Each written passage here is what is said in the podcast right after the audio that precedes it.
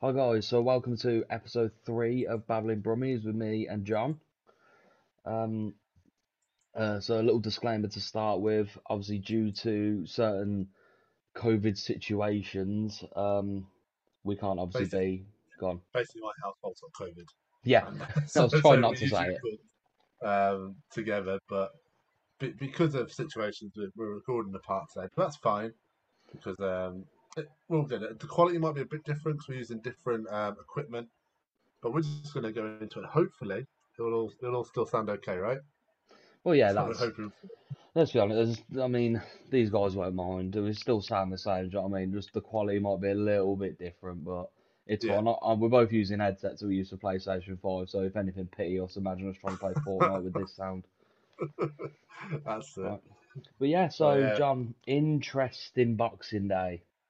Yeah, so that's where we're going to start, isn't it? Today, I know there's Yeah. been matches today. Well, it's the 28th today when we're recording this. It'll be, I'm guessing, 29th or 30th when it goes out. Yeah, But um, the Liverpool match hasn't happened yet this evening. But Boxing Day, uh, it was very, very high scoring. Um, yeah. I don't know which match you want to go over first, Jay. Uh, right, so I'll get, I'll just type in Premier League on my phone. The first result I've got in front of me uh, Man City, was it? is I've got West Ham two, Southampton three. So that was that was Boxing Day, wasn't it? And that was Yeah. a game which sort of went everywhere. I remember because I was um, I, I wanted West Ham to win this one, if I'm honest. Of and when course. Antonio, because he came on as a sub, didn't he, at half time when, um, when West Ham were one 0 down, and I was like, please, please be the catalyst for change. And then four minutes after he came on, after not having the best first half, West Ham, but not an awful first half either. But after he came on, four minutes, he scores. I was like, oh, this is game changing. this could be the one. But um, alas, it was 3 2. Um, West Ham not in good form. Well, We'll get from we'll get on to today's game, yeah, results. but from at this point, they were not in good form at all, and that continued into this game. Uh, Southampton not really on great form either, but um, No, but it's that weird time of the year, isn't it? Like especially everyone, away from home. yeah, like everyone just picking up results, and it's like you said, Boxing Day itself was just insane. Yeah. Like It- it, like the amount of goals that flew in, like it was ridiculous. you know, you look at the scoreline, it says, yeah, fine, West Ham 2, Southampton 3, but that game could have very easily ended West Ham 4, Southampton 3. Like, it was it was just an end to end roller coaster, that was. As a neutral, that would have been great. and actually, West Ham had uh, way more chances. Uh, I don't know what the XP was, but um, eleven shots to Southampton seven. Um, better possession, like five times as many corners. Yeah. That says one thing about the attacking pressure they had on them. They could have easily. I mean, to be honest, they probably should have come away with something here, especially when they're fighting for European places and maybe even Champions League places. Um, they they should be able to beat Southampton at home. They they should, but Yeah. they didn't, unfortunately. they didn't, and Which they is- really didn't. Like Yeah, it wasn't even. I mean, I know it was one goal, but Southampton away from home, I'm pretty sure they've got one of the worst records in the league. I know at home they've only lost once, I believe, all season. Um, and but away from home, they are not uh, really that great, not really that big of a threat. Whereas West Ham recently have been able to do stuff at home, away, all the time. I mean, if you look at the away table, uh, Southampton have won twice all season away from home. Oh dear. And if you look at the home table, uh, West Ham, I mean, they're, seventh in, in the in the home table. Uh, played uh, less games than a few people, but I think the thing we find weird about this Yeah. is this is the same West Ham United at home that have beat Chelsea, Yeah. beat Liverpool. Yeah. Like, and They- before this game, Southampton, Southampton had only won one game away all season. like it was just yeah. It's one of them, should- isn't it? It's crazy. Yeah, uh, this match, it was a, a game that West Ham needed to win because, let's be honest, um, Southampton aren't the greatest team. They always seem to be staying in the league by the skin of their teeth, a few places up at relegation. Especially since they seem to be just selling all their best players. You sound like a really hopeful Portsmouth fan who wants them to go down. I'm really hoping Newcastle come in with a, a bit for James Ward-Prowse in um, in January. That could be the nail in the coffin for him. See ya. Che Adams as well. Che Adams is popping up with a goal or two from get him gone. Is he is he out at the moment? Is it Cokes? He didn't play today in today's match on the 28th. It was um He might be. Long and Armstrong at the I believe I believe there was a record number of COVID cases in the Prem this week. Over 100, wasn't there? Yeah, yeah, including staff obviously, but okay. Still. So West Ham slipping a little bit, need to kind of sort themselves out really. Yeah. Don't know what's going on with them, but we'll January might be coming at the right time for them. It seems like they've that momentum from the start of the season, probably coming from the end of last season. Um, I mean, they topped their European group. They um, were top four for a long period, or at least final. I mean, they're still fifth now. Um, they're still up there, but I think apart from Liverpool and Chelsea, they haven't won in the league for like seven or eight games. Not included today, of course, when they did one, but we'll get onto that later. But yeah, point of this game, they hadn't won the league for about seven games, apart from um, obviously Chelsea and um, Liverpool are big wins. But it seems like they're struggling against uh, teams very lower down Yeah. and playing well against the teams um, at the top. And to be honest, they seem to play well when they don't have possession. It seems when they have time on the ball, they don't really know what Yeah. to do. They love a count. They love a counter attack. The problem is Southampton Yeah. are always going to set up away from home to counter attack. Yeah, yeah. So um, I mean, that game was um, a sad game for me. But again, I mean, I was going to say lots of goals, but every game in Boxing Day, lots. The, like the six games that played, the lowest scoring was two goals and three goals. Like that's how many goals went in. The top scoring nine goals in it. And should we go to that match now? The Man Uh, City Leicester one. We're going to do Man City Leicester. All right. So this was Yeah. I mean, this was an incredible uh, game, if I'm honest with you. Went from, it looked like Man City just going to blow him away at 4 0. Yeah. At half time, you Uh, kind of sat there like, oh dear. I remember listening to this match, actually, and I was like, oh, goal, oh, goal, oh, goal, oh, goal. Oh, 25 minutes in 4 0. This could be like a 9 0. They're like that, what Leicester did to Southampton. It So obviously, could be revenge. yeah, massive. I went, obviously, I worked a night shift Christmas Day. So I just woke up, looked at the score, saw it was 4 0 at half time, and I was like, oh wow, like, oh dear. I literally went, had some food, Hmm. made a coffee, sat back down and looked and saw it was 4 3, and I was like, what, Yeah. what is happening? Like, It was an amazing comeback. Like- And like at that point, even though Man City had dominated the game, um, if you if you look at like the possession stats throughout the whole game, even when Leicester got their goals, and I think it's the stat of the the touches in the final third, even when Leicester got their goals, minute by minute, Man City I think for eighty seven percent of the minute, or um, eighty seven of the minutes, had uh, were dominating in touches in the final third. And Oh, even yeah. when Leicester was scoring, it was just literally quick blasts when they scored. And um, it was at, at 4 3, though, that doesn't really matter. Man City could have had 90% possession and been dominating everything, but at 4 3 could go either way. I mean, there's one thing we've learned about the Premier League. The pretty football is nice to watch and the possession game's great, but how many times Hmm. have teams scumbagged the win by just sitting behind the ball and having a counter attack? And I think this game was pivotal for a couple of reasons. One, it shows that Leicester defensively have a lot of work to do, but it also shows that Man City to concede three goals that quickly on a counter attack. Yeah. Yeah, and it's pace. When you haven't got Kyle Walker, you know, covering on the right, and you're left with Laporte and was it Ruben Dias probably playing? Yeah. They're not the quickest of lads. If you can get past Rodri, and then you you're gone. Rodri's not renowned for his pace. You got that triangle three there. If you can get at them, Patson Daka showed that you can get at them. And um, they didn't have Kyle Walker. Mm. So, I mean, Cancelo's got a bit of pace on him. Zinchenko's not the fastest. But when they're missing that pacey, pacey defender who can, like, you saw it with England. Yeah. When Maguire made mistakes, when Stones made mistakes, especially in that Germany game, Walker was sweeping up behind. And in this game, maybe that's what they missed. Maybe if they had Walker, it would have been 6 0.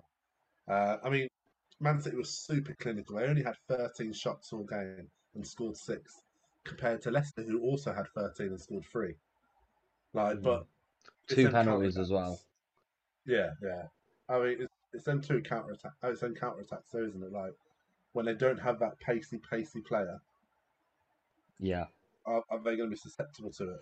The pro- the problem I've got is I've now gone from obviously when we spoke two weeks ago and last week, and I was like, ah, Man City just need a striker. Whereas now I'm kind of like, hmm, Man City, I think don't just need a striker. I think they need. I'm not saying they need new defense, but they definitely need another centre back or two to cover, like another right back to jump in, another left back to jump in. I mean, They- they, have got Cancelo and Zinchenko and Walker, who are all all great. And I mean, Cancelo's been amazing this season. Mm. Uh, this year, to be honest, I know he's been playing on the side what he's not used to playing on, or in the previously hasn't played on. Oh, that assist though against Everton when he just Hmm. inside of the boot. Oh, But when they're, they're reserved are Ake and Stones. I mean, Stones is great. Uh, Ake's never really been. I know. I don't. I don't want to sound like like an idiot here, but he's not really been proven in a team like Man City. well, no. He's always played for struggling teams. I know it was Chelsea, wasn't he? When he went to, uh, And so he went from Chelsea to someone. I think it was. but he didn't really play for correct. Chelsea. And um, he's played for teams which are struggling in the league. And he's always- attacks, attacks, attacks. Not is maybe he's not. He's not a good backup for a team who will only be counter attacks. Really, And it's taken. I mean, this sounds stupid, but a lot of his career, he's been playing different places. He's been thrown between left back and centre back. I think for Bournemouth, he was thrown in at DM a couple of times. Yeah. Like you know, like he's never really until the last time, until coming to Man City and the last two seasons of starting to get a bit of game time. You can consistently see him as a centre back. yeah. And I mean, it was. I mean, I think it was very much. I think Man City's have been. Have they been a, a bit battered by COVID as well? Haven't they? I mean, they named two keepers on the bench. yeah. as well as I think three youngsters. Look, three, it- one, two, the three youngsters. It's crazy, and they've lost so much of their squad, yet they're still fielding probably about seven hundred million pound worth of player. Yeah, it's, I mean their bench is probably still worth more than Leicester's starting eleven, and Well, yeah, Grealish was on it.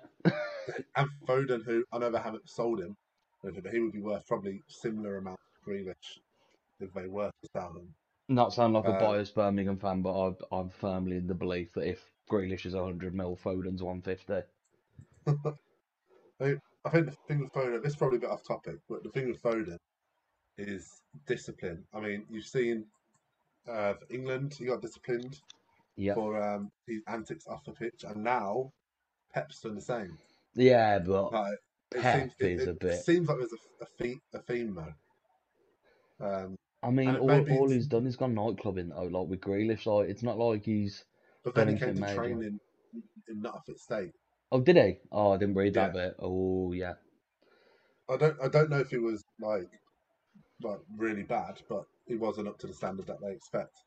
And if that happens, and if it's a, a theme of going against the manager's will, so for England breaking the the bubble and for this one going out and not turning up to training, it could be some, sort of like another Balotelli who had a really promising youth for it never really to be fulfilled, or even even worse, someone like um, what's his name? I suppose the, the main one that, the main one you think about when you think of all the potential in the world is oh his name's just slipped my mind. We had him on loan. Uh, he's at Derby now. Ince. No, No, no, no, no, no. Oh, I'll find I'll find it now. One sec, one sec.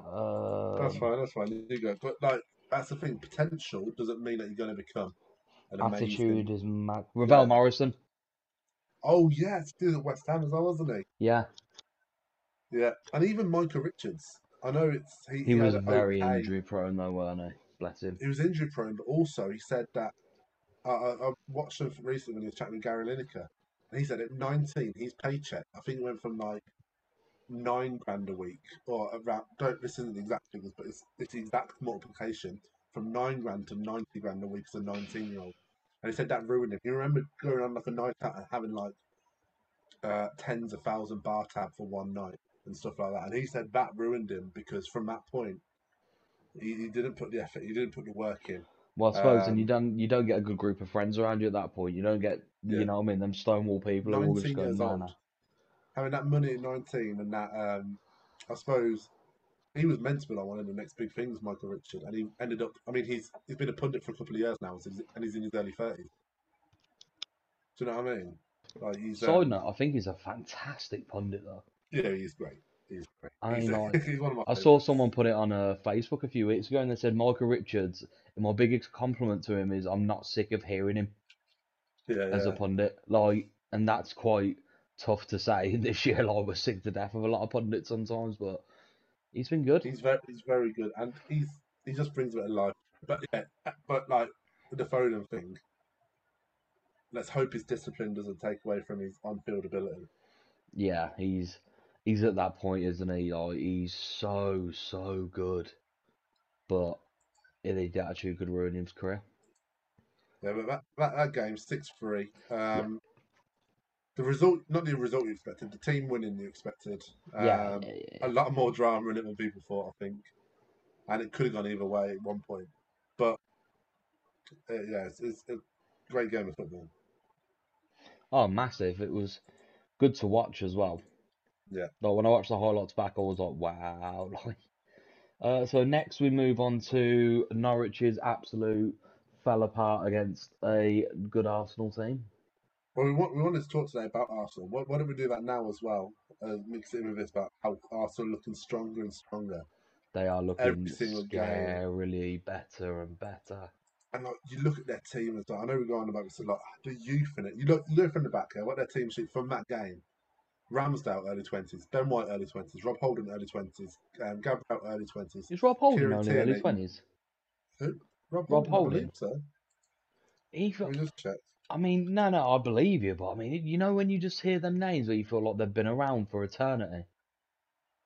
Uh, well, tw- uh, it was not uh, mid twenties, twenty five, Yeah, that's what, that's still young though for a starting centre back in a Premier twenty League. six now. So turned twenty six. Yeah, but and he's not their, their main centre back at the back, is he really? mad.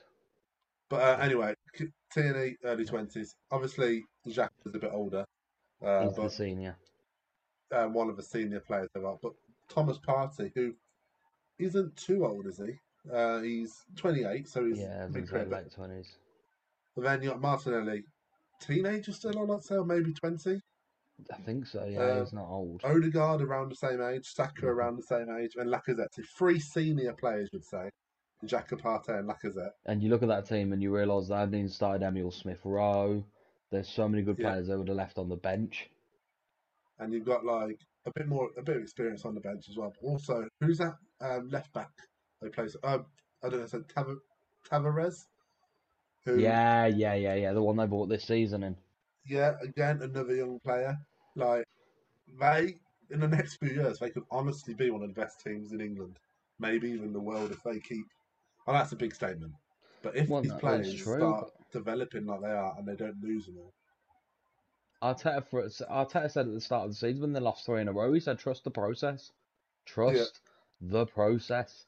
And you're seeing Some it now. managers are brought in for instant results, some managers are brought Yeah. in to rebuild.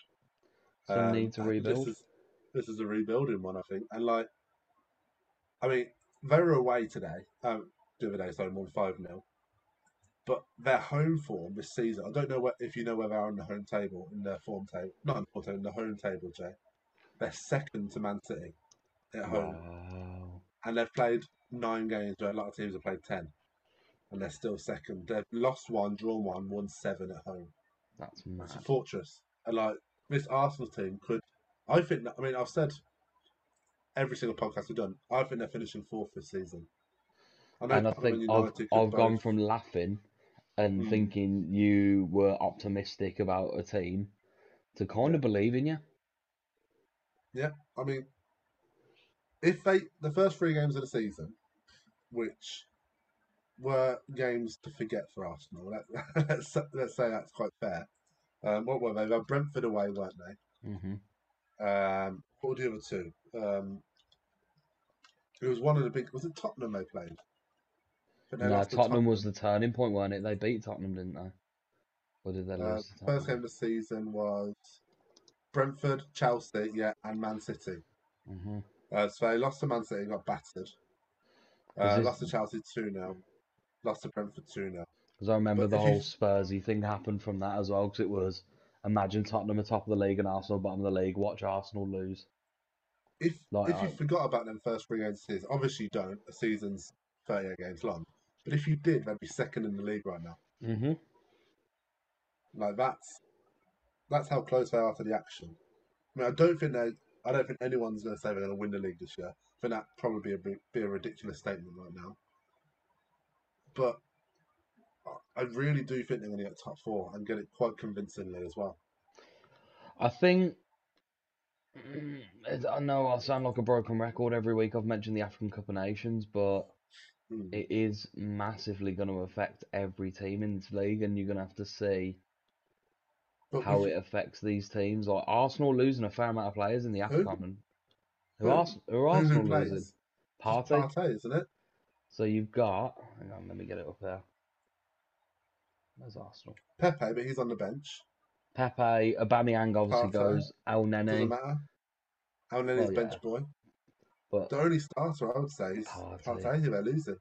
No, yeah, Like, and I, I get your point, but I it think looked other worse teams on are going to be paper. affected a lot more. I think because you see names like Partey, Elneny, who's been a part of um, Mm. Arsenal or on loan Aubameyang's basically gone seasons. anyway. Exactly. Like I don't think. I mean, they got Lacazette for the Aubameyang role of that sensible head up top, who actually had a really good game against Norwich, by the way. First half much better than second half, but yeah, Pepe. When doesn't you've got exist. Martinelli, Odegaard, Saka, and then Smith Rowe on the bench, He's not fifth he's not really going to get a sniff, is he? He he'll struggle to make Ivory Coast starting eleven. Mm? Like, I, I can't see them not getting top four right now. I, at the start of the season, or about five games in, six games in, I said I think they could get it. But right now, I, that was more of a punt back there. But right now, I think it's it's a pretty safe play by putting them in fourth at the moment. What do you think? No, no, I agree. I think they're set for fourth at the minute. I think, and I would have said if this podcast had been done yesterday, I would have said Tottenham have games in hand, but Tottenham have shown today Oh, ridiculous! that they have just bottled a 10 men game where they had the advantage for so long and couldn't get the goal. to be fair though, they had two goals that should have went in. That should have counted. One of them offside, which I don't think was offside. It was literally like the offside lines were literally on top of each other, and I thought they were giving benefit of the doubt. Yeah, as I I thought they'd and thicken the lines to striker advantage. and the second one, uh, it's just Forster was literally. I know we'll talk about this more probably in a minute, but Forster was literally he went to catch the ball and fumbled it into his own net, and they said because a player was near him who they knocked into each other, but it, the player didn't hit the ball out of his arms or anything. It just hit inside. Even Clattenburg, who was they're like off um, off field um, official, well for Amazon anyway, they- they've hired him to. Yeah, So what he said, it shouldn't. It, for him, it wasn't a foul. But he goes because he gave it, then VAR aren't going to overrule it. But he goes for him, it wasn't. So it should have been two, three, one. Well, no, he says that, but fuming about that. VAR, I swear VAR is meant to be a clear or obvious error. Not giving a goal because of a stupid decision is a clear error.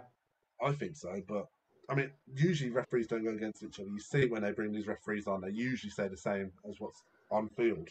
I But think goal, it goalkeepers are protected too much. They are. It was ridiculous. I mean, if you watch that, Jay, I mean, I was lucky enough to be able to watch it live. I, I love that Amazon's got some games. I know it's hard 'cause it's so many different places, so much money, but I've got Amazon Prime anyway. So um, it was a good game of football. Um, four Southampton went down to ten men. It was quite. Uh, it was probably in their favour, to be fair, but it was a stupid red card to get. Yeah, well, okay, well, um, we'll quickly bounce back. yeah, We'll get onto them sorry, now. We're good. bad. It's all right. We've got two more games on Boxing Day. We just need to fly through. Two more, Yeah, three more, three more. So Tottenham Tottenham, Palace. Tottenham three, Palace nil. I watched this game. Um, it was all set up for a Tottenham game. Palace for the first ten minutes were trying to get at them, and it was just a Yeah. case of when a Conte's team going to click into place, when's it all going to work, and then bang, two goals in two minutes. Harry And a red Kane starting to look like his old player. Yeah, Zaha's a mug. I don't know if you've seen it. Zaha's an seen this. So idiot. So he gets a silly yellow card anyway, and Yeah. then the ball's going out of play, and your man's just shielding it. You know, they put the body in the way and stuff. Zaha, Yeah, already on a yellow card in the first half, 2 0 down, grabs him by the Yeah. throat and throws him to the floor. What's an, he seems like a bit of a hothead, though, doesn't he? He's like, you're meant to be like, if they were going to get back into this game, He's you needed him. Yeah, yeah, he's the guy, and he like, your whole game plan at that point becomes Zaha, give him the ball, hope for the best. Like, and he, it's such a stupid sending off. Idiotic, really- like. I mean, they probably wouldn't have come back in even with it, but if they were going to, like you're saying, he's your man. Yeah, He's just throwing that chance away. And I think this, yeah, of course. And I think this game was big for Tottenham in terms of I know we've just spoke about they, you know, they struggled against Southampton, but at the same time, if you look at that game, I believe it was Son, Kane, and Moura all got the goals. The front Yeah, three is starting to, I saw that uh, a statistic since Conte took over in the league. Like, I think it's like Harry Kane scored four, Son scored three, Moura scored two, but then Moura's got three assists, Kane's got two Mhm. assists, something like that. They're all it's working together nicely. I read something interesting earlier. Actually, I was just reading it as a, as I was on an article, and it said, um, it's weird that Nuno Santo, when he was there, Mm. had them as the the, the lowest work rate in the Premier League Yeah, under Conte than the well. highest. Yeah, I saw that earlier. Yeah, So It's they're now like, yeah, yeah. And you didn't, I didn't really notice it. lasting. it seems to be lasting, doesn't it? Like Yeah. you saw Man United with their new manager, first few games having that high pressing game, which has Yeah. now disappeared again. Wow, we'll go, we'll go get onto United. uh, Aston Villa one, Chelsea three. What more can be said about this? Gerrard's out with the vid. Um, yeah, you know, and I watched this game as the well. first um, half, I think it's fair to say Villa looked good. Um, they looked okay. I mean, I watched I watched this game. Uh, it was a silly own goal. People blaming Reece James, but as a defender, the cross comes in, You have to get a hand, you have to get a foot to it, even hand. it was Mendy's positioning. I would say it was more Mendy's error than James's. James didn't have a great game all game. Not gonna lie, I felt bad for him. There's a few things he did not very well. But for a defender, if the ball's coming in, you don't know if there's a clinical striker behind you. Yeah, Do you know what I mean? You don't know that if you're playing this game, if Danny Ings is behind you, if Ollie Watkins, Ollie Watkins, especially from across, is behind you. You try and get that ball out. So he heads it, even if he doesn't hit it out of play, it puts the striker off. He, I, for me, I think he does the right move. Then At the end of the day, it's like not in a your point is perfect. Like you have to try and get something on the ball. You You know, don't have time Ollie, to turn around and see who's behind Yeah. you. Obviously, you should be aware.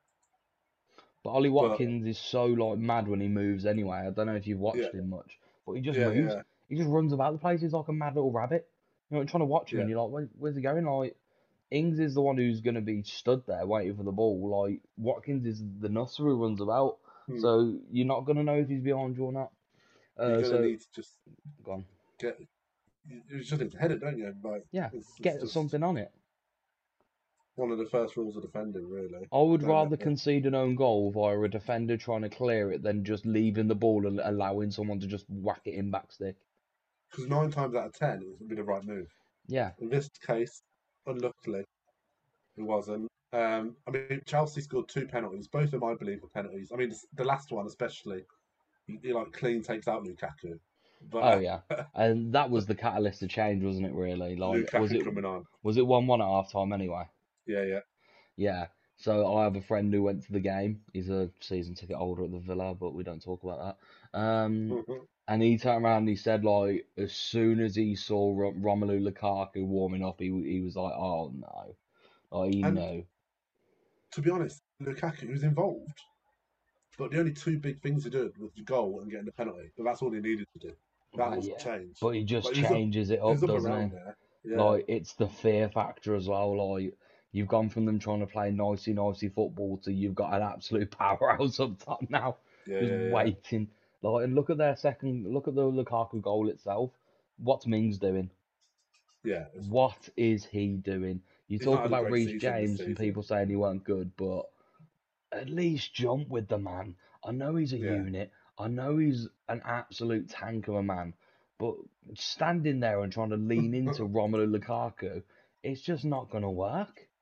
no. The man makes It a was- killing off that. It was a good game. Um, like you said, at Villa weren't bad.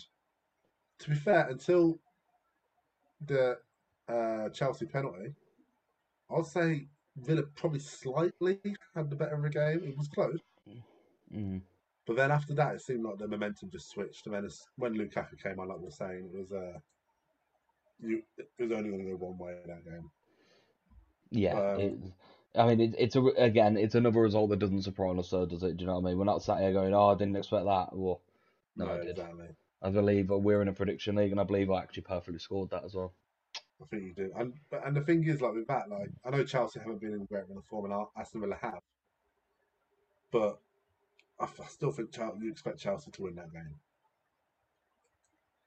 So uh, the last game of the is it the last game of the twenty eighth uh, Boxing Day was Brentford, Yeah, Brighton two, Brighton. Brentford nil. which again in our prediction league I was the only one to get right. Everyone else went for Brentford or draw. I went think for I went Brighton. I still in Brighton, not been in great form, but going out to win. Brentford, I find to be probably the most inconsistent team this season. Not the worst team, just you don't know who's going to show up. yeah, Brentford will go and slap a United two 0 but then get battered by Norwich three 0 the next week. Like you don't know which Brentford you've got. And away from Um, home against a team like Brighton who do create chances. And I think was- this was for was big for way. Brighton. Big, because I don't know what. I still, like we said last week, I don't understand why fans are on Graham Potter's back. The man No, no. has got them playing good football, attacking. Yeah, results don't go your way a lot of the time in the Premier League. Invest in him then. No, you know what I Mm. mean? Give him the money to spend. The man's got a decent squad and he's doing all right with it. Like, I think these fans are a bit of a joke, really, going, yeah, Graham Potter's not very good. Yeah. Oh, he needs to leave now. No, Let him go. I guarantee you, let him go. You had a proven decent manager in Chris Hughton who kept you up and you still sacked him. You, your board Yeah. are a joke. I mean, if they let him go, I want to get relegated. I'll say Yeah, it now. I mean, oh. I don't mind Brighton, even though they're sort of like Portsmouth, like friendly rivals. But I, if they get if they get uh, rid of him, I want to get relegated. I want to see them to see what they're throwing away there. yeah, and But that I don't think he'll go. I don't think he will. I don't think he will. But that sums up Boxing Day. That was interesting. Obviously, we had some games called off. And I suppose in the same round of fixtures, we talk about the United game yesterday. Yep, so we will jump straight into that one. Yeah, Because that was sort of like the same round of fixtures, like the week, No, no, it is, it is. fixture, you know what I mean? it's the in between, isn't it? So Yeah, Newcastle won, Man United won. And you could sit here and argue the toss all day that Newcastle could quite easily feel a grudge by only having a point. And Man United, as angry as they get when they're like, oh, the defence is actually all right when Varane's back, he was not great, Varane. And especially for the Newcastle goal, everyone's blaming Maguire. I think I it was mean- a joint effort how bad it was. I mean, They yeah, were but- both pulled out of position, both not high enough to their man um, for, for when the ball was coming in, and then both in a really awkward position for Maximin to just finish it. It was both awful defending from both centre backs. I mean, but you might say was Maguire was worse, but it was Varane was also not great, I think- especially in that goal. Maguire will naturally come under the light though, and he's the club captain. Am I wrong? And he's English. Think English club players- captain, England captain. Like, I know he's not Harry Kane's England captain, but you know what I mean. Like, he's a catalyst, isn't he? Like, he's that kind of player that we all look at as the Yeah. big, big towering centre half. Like, But the thing, and he's also Maguire got eighty million do- price tag. But that's the thing Maguire. He will do some amazing things. You saw him for England. He's he was a great player for England, and for Man United, he's done some great things as well. But he's also prone to the error, Yeah, and that's why I don't know if he was worth eighty million. no, I think I- if if he didn't have these errors in his game, his little errors, eighty million pound player, 'cause he's he's a dominant force ninety percent of the time. I think obviously you had the the problem of Man United needed a centre back. He's English. He plays for the England national team. He ticked a lot of boxes, so his price naturally went up. But it's just it's too error prone to be seen as like the Van Dijk. Van Dijk makes like four or five errors a season.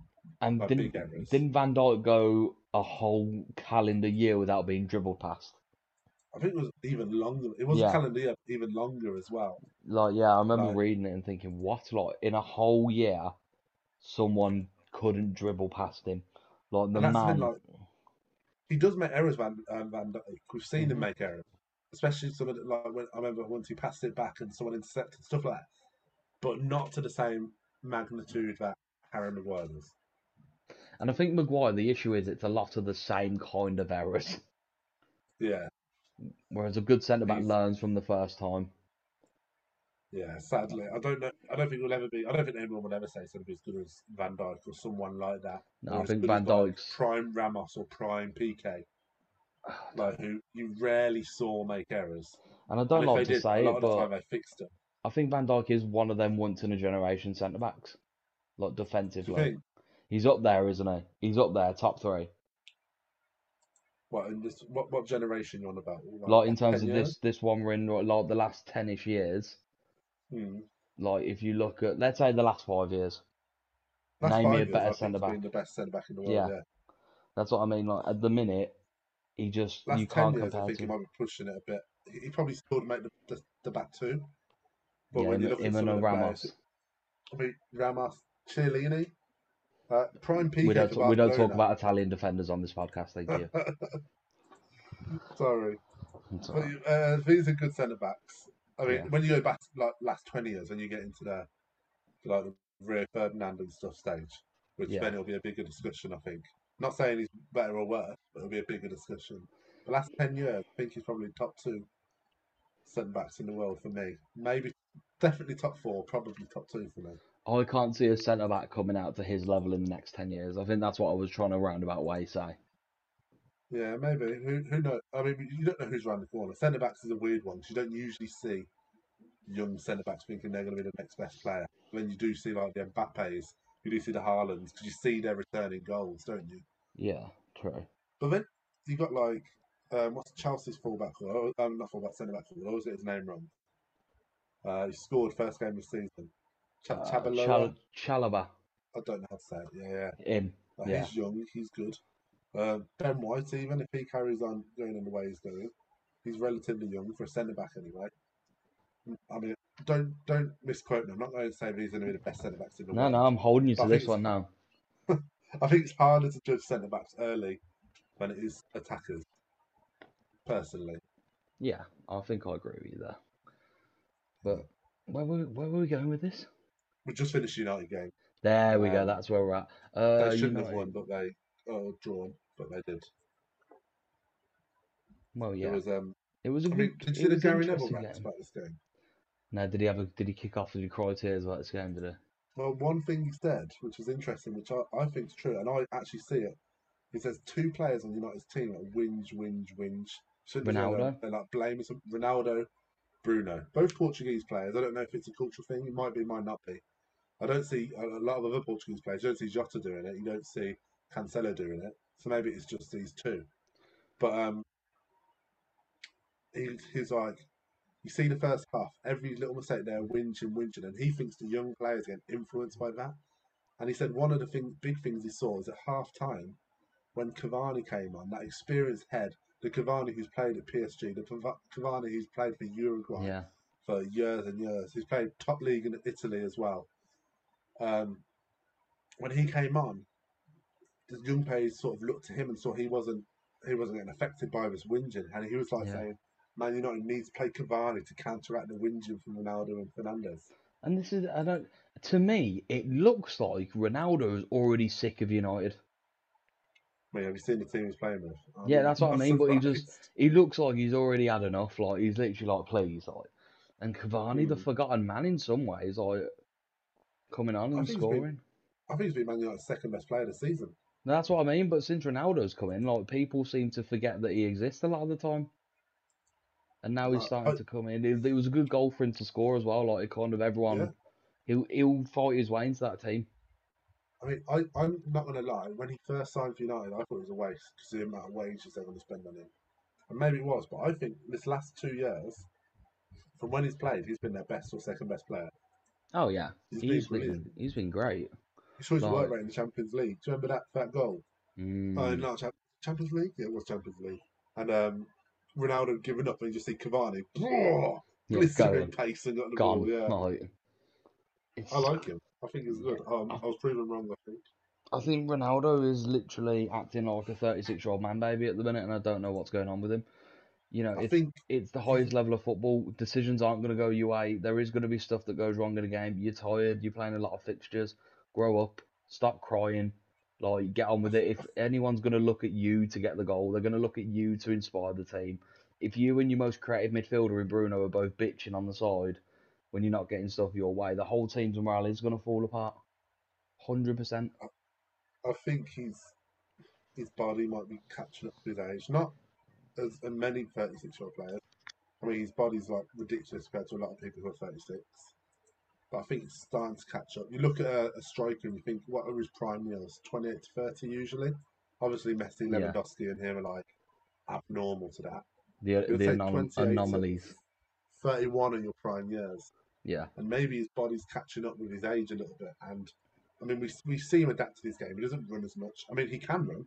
You saw that in the, Euro, uh, in the Euros when uh, it was at Portugal's goal was against Germany when he headed the ball out from the defence from a corner. Then he goes and buries the goal at the top as well. But he's he's got it in him.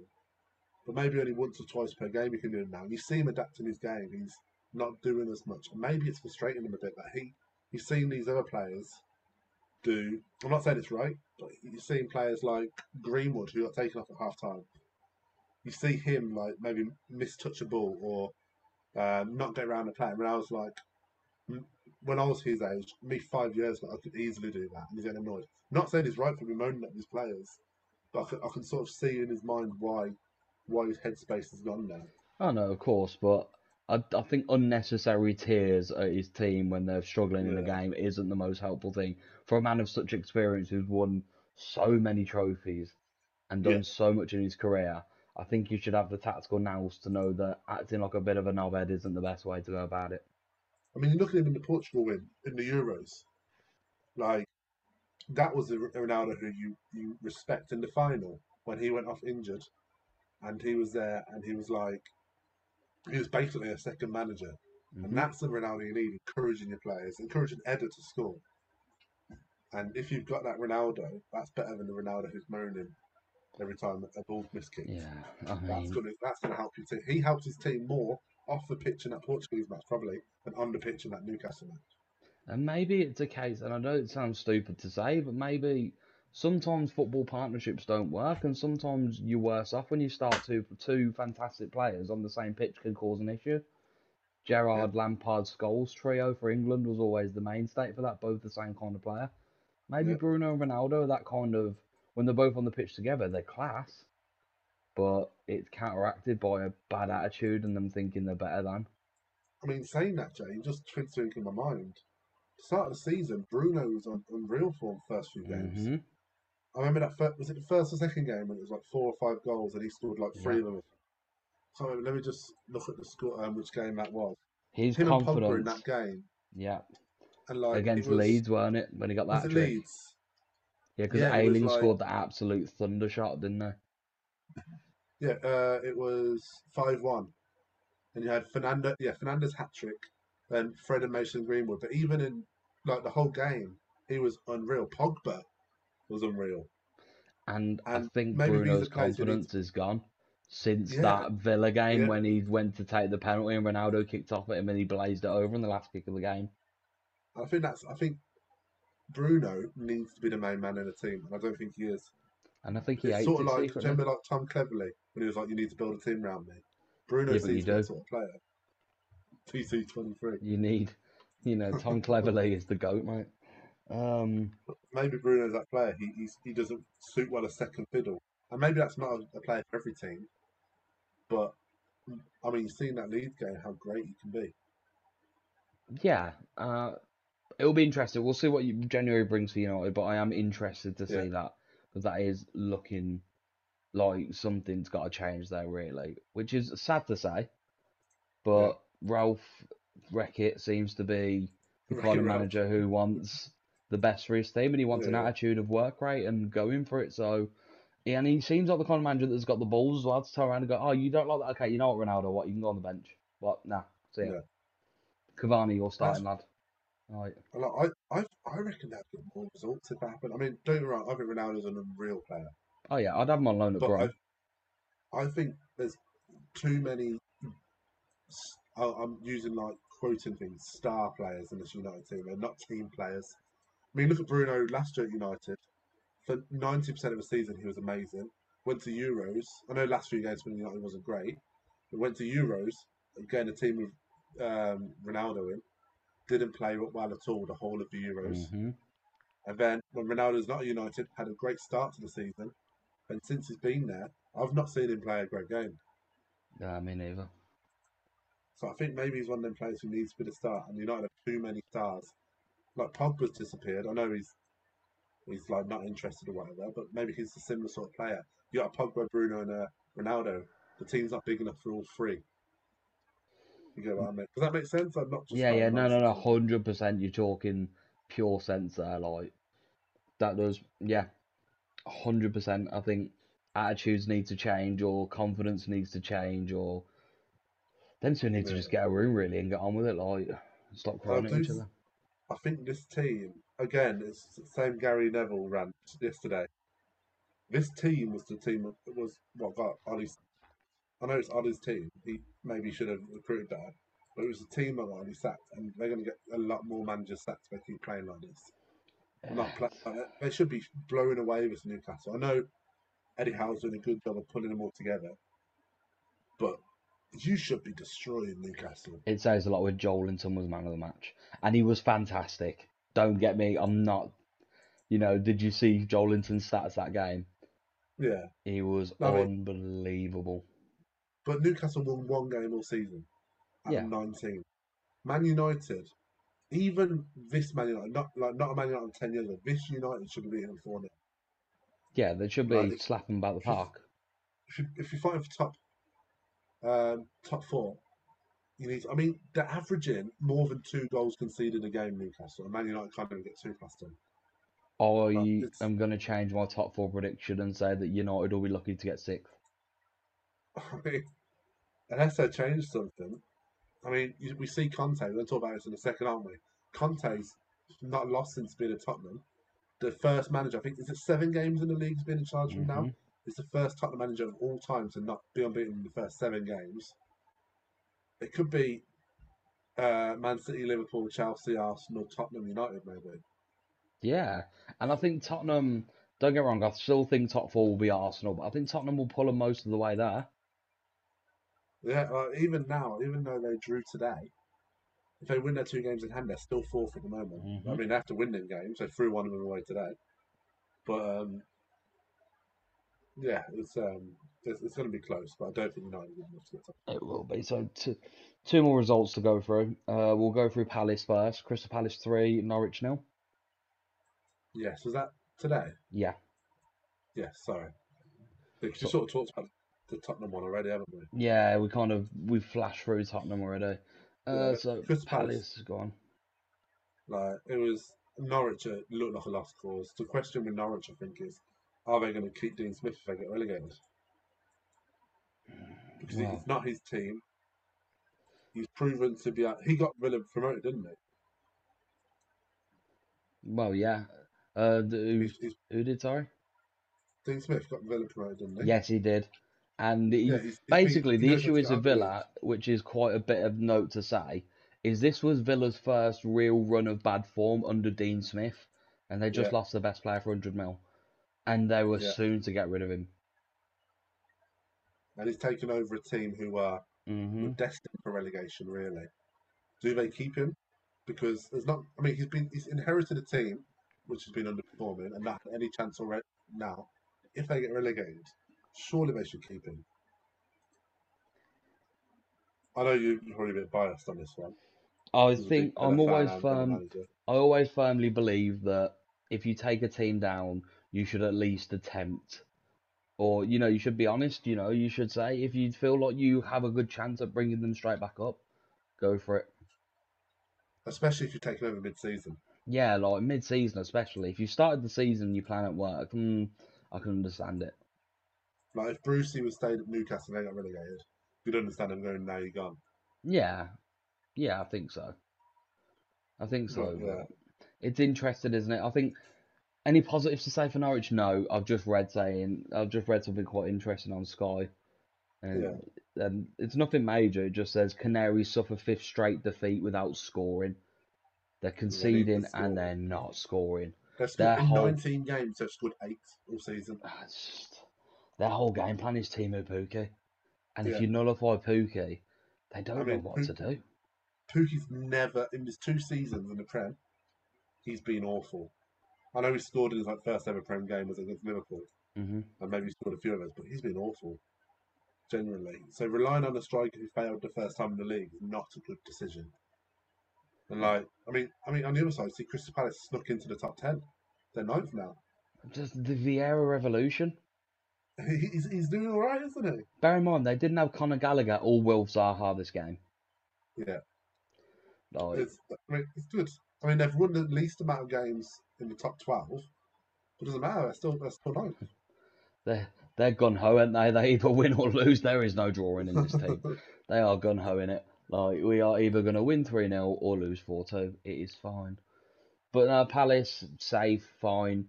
Um, couple of things they'll need to obviously get in January. They need to keep hold of Zaha as much as he's a hothead and a bit of an idiot.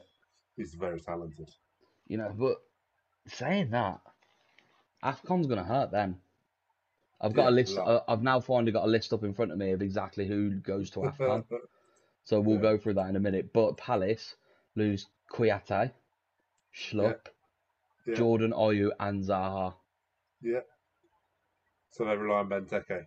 Yeah, so yeah, I like, I do like Benteke, King Christian. but I don't know if he's a star leading man anymore. Mm. Top No, I don't, but we'll see. The final game and the most was. weird one. I didn't. I expected West Ham to beat Watford, but I didn't expect four one Oh, did it finish four? I didn't see for the last 90, goal. 90th minute. Yeah, Oh, yeah, I, saw till three one. I didn't see the, the fourth goal go in. Wow. I mean, even when Watford were winning, they weren't convincing. Uh, quick side note on this: Dennis, he's only got one more game. He is going to AFCON. I yeah. he said he might not be, He's been Um, called he- up. but even when they went ahead, great finish. Like the, the way he took on, uh, it was Dawson. He left him on his ass, got- didn't he? Yeah, dummied him, and then literally looked like he was going over. It was that high in the corner, in the top corner. It was a great finish. But even then, they looked like they were going to lose. West Ham just pressed and pressed and pressed.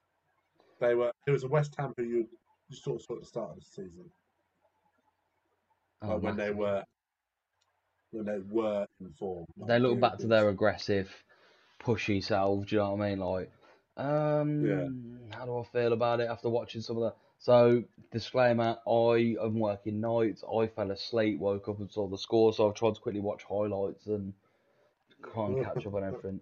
Um, from the goals I saw, Watford defensively look a bit frail, still. Yeah. You know, like Soucek, literally. I d how do you let any Premier League footballer have about four yards around him in the centre of your box to have a shot on goal? Like, I know he ran into the box, but there was no one tracking that mark. No, was- the goals just, yeah, considering less, um, considering Watford have had such a long layoff with missing a couple of games, you'd expect them to be fit, but at the same time, I suppose if they've actually had COVID, which they have, it was going to be like a warm-up game for them again and gaining fitness. yeah. Uh, How, how many weeks off was it? Two or three, maybe. Two or three, Like, game? and it's just you do feel for Watford, especially, and I'm going there again. You ready for this, John? Go on. African Cup of Nations, Peter Etebo, William Ekong, Masina, Ishmael Sarr, Emmanuel Dennis all leave to the AFCON. Wow. A Kong, club captain, centre back. Etebo, centre Okay. mid, I believe. Masina, defender. Sarr and Dennis. Like Yeah. Ishmael Sarr Yeah. and Emmanuel Dennis. You're arguably your two biggest goal threats when fit. Yeah, they they could draw. They want their teams to get knocked out quick or the tournament to get cancelled. Yeah, That's they what are they're hoping for right for a tournament cancel. Or just do what Burnley do and just basically go into hibernation. Yeah. Like Burnley, like are they still in the Prem? Are they are they allowed to play? Like they've they've got away with murder the last two weeks. I'm sorry, but they have got away with absolute murder just getting these games Yeah. pulled last minute. You know, like it is ridiculous. Like I believe there's a picture on the day when he got called off against Watford, and you can just see like a bit of a smile on Dyche's face. Or when it was yeah, snowing yeah. really heavy one day and they called it off, it might not have been Watford the game before. You just see a grin on his face, and you're like, you, you know, you know what you've done, lad. Like, Yeah, yeah, yeah, yeah. well, Watford, I still have them to beat the drop. You know, I, I hope they do. With Newcastle probably investing and probably saving themselves, it could be a struggle, but I, I hope they do. I don't want to see them in the Championship again. Yeah. I hope they do, but I'm not sure. Especially with this AFCON, this is said. No, I mean to. But um, I, I, I, out of the teams down there, I hope they stay up. Out of all the Yeah. ones down there, I just don't know if that's going to happen. But yeah, I mean, should, should we go through this AFCON list just to finish today? Do you want me to just say, all right, I've got it See in front which of me. teams, gonna, Okay. which teams. Gonna, I think that was all we had down for today. Okay, so Uh, this, obviously, this- we talked about COVID a little bit, but yeah, yeah let's, let's, we'll talk about January transfer window maybe next week. yeah, But um, we'll let's- get let's we'll do a this. January transfer windows. Well, if anything, we'll do it New Year's Day. We'll do a little like chat on New Year's Day and just sit and talk. Yeah, yeah, yeah. Uh, right, so Arsenal, Thomas Partey, obviously Elneny, Aubameyang, and Nicolas Pepe. Villa, mm, not really bothered by theirs. They lose Trezeguet, who hardly plays, Bertrand Yeah. Traore, who's in and out, and Marvelous On the bench, really. Brentford. I love Marcus. I love that name. yeah, But then first two teams, not too bothered. I don't Nah. think. They lose some backup, especially in COVID, but they probably cope. Brentford lose Julian Jeanvier, Frank Onyeka, and Fosu-Henry. Brighton are losing Bissouma. So the first four, easy. Not been. Burnley lose no. Cornet to the Ivory Coast. Chelsea lose sorry? Edouard Mendy and um, Cornet, the left back. Oh yeah, yeah, yeah. Uh, Chelsea lose Mendy and Ziyech. Again, I mean Mendy. They got Kepa, who's who he was in goal with him for a season. Like it's, it's Yeah. not the worst. And Ziyech, he plays every so often. They're Uh, not too bad, bad for Chelsea. Palace, Kouyaté, Schlupp, Yeah. Yeah. Andre, uh, Jordan Ayew even, and Zaha. Everton, Palace are the worst yeah. Everton, Gbamin for the Ivory Coast and Iwobi. Yeah. Leeds, no one. Yeah. Uh, good old Leeds. Oh, Leicester, Amartey, Mhm. Mendy, Wilfred Ndidi and Iheanacho. So all their, their defensive midfielders. Was that three defensive midfielders for Yeah. in there? And Oh the, my the worst part is, you could argue Ndidi and Iheanacho are both going to play for Nigeria, who are strong, probably favourites to win it. Definitely, you'd expect semi final. Anything lower than semi final is a bad Oh, tournament. I don't think Matty got called up by the look of this.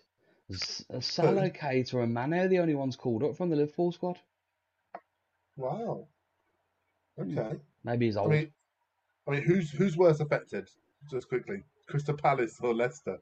Because I know Crystal Palace maybe have more influential uh, influential players, but, but Le- Leicester are losing their they're losing. middle- They're losing the striker and their best, one of the best, arguably CDMs in the Premier League, in Wilfred Ndidi. yeah. oh dear, Leicester. Leicester, I think Leicester, got it worse. yeah. You know, Leicester just lose Mahrez. I reckon Crystal Palace would grind out draws, but I don't know if Leicester can. If that if that defence goes, that defensive mid. Yeah, Wow. Sorry, carry on. Carry on. that's all right. Leicester just lose Mahrez. United lose Bailly and Leicester is Diallo. To me, City. City lose Mahrez. Yeah, yeah, yeah. Um, United just lose Eric Bailly and Amad Diallo to Ivory Coast. Newcastle and Norwich lose no one. That's good for them too in their relegation battle. Southampton lose Moussa Djenepo, the centre back, Yeah, is he? he And, sent off today. and Mohammed Salisu, the other centre back. Oh, no, it wasn't Giuseppe who got sent off. It was um, Mm, it was um, Salus who got sent off. Sorry. But yeah, who, who else I knew? Sorry. Tottenham, um, some defender called Mohammed Salisu. Okay, yeah, yeah. Tottenham and West Ham lose no one. Wolverhampton Wanderers lose Romain Saïss, the Moroccan defender, and It obviously who Watford. got sent off by the way. for Southampton. Nice. Yeah. And Watford obviously get battered. They lose Etebo, Atrusta Kong, Masina, Ishmael Sarr, and Emmanuel Dennis. So the three teams really affected. I mean, Southampton. Sa- Salus who's played his last game for them now for AFCON.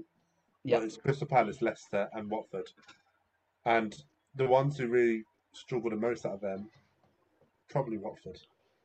Yeah. Especially when their team's already not performing If Watford can keep Should their heads above water, I'm sure the Tinker Man's got a plan or four up his sleeve where he'll bring some stuff in. I think they will. I still hold tight that they're going to be okay. I really want them to stay up. They might be living off loans though. I mean, That's Norwich have already used loads of loans, but thankfully they're not really in that big trouble with it. I mean, what you're hoping for is COVID to just kind of go no AFCON. Yeah, yeah. I mean, to be fair though, more games could be called off if more players get it, and some of their players are already away. They won't be able to field the bench. What is it they said? If the Premier League said if they've got enough players to do the bench, then the game's going on. Then if you've Like got 14 14 senior players, is it? But with AFCON, like you see, maybe like Watford, if, if let's say a few of their players get COVID, maybe Yeah, they will have more matches cancelled. Who knows? play. Burnley at their own game. exactly, mate. I don't know when the match been rearranged, maybe then. Exactly. But I think that will. That's everything, isn't it? Yeah, I think so. Well, well, Wow, good, good, good chat. That I, was I really enjoyed that. that hour went quick, but aye, right. Um, guys, obviously, please like and subscribe if you're watching this on YouTube. Obviously, like us on Spotify as well.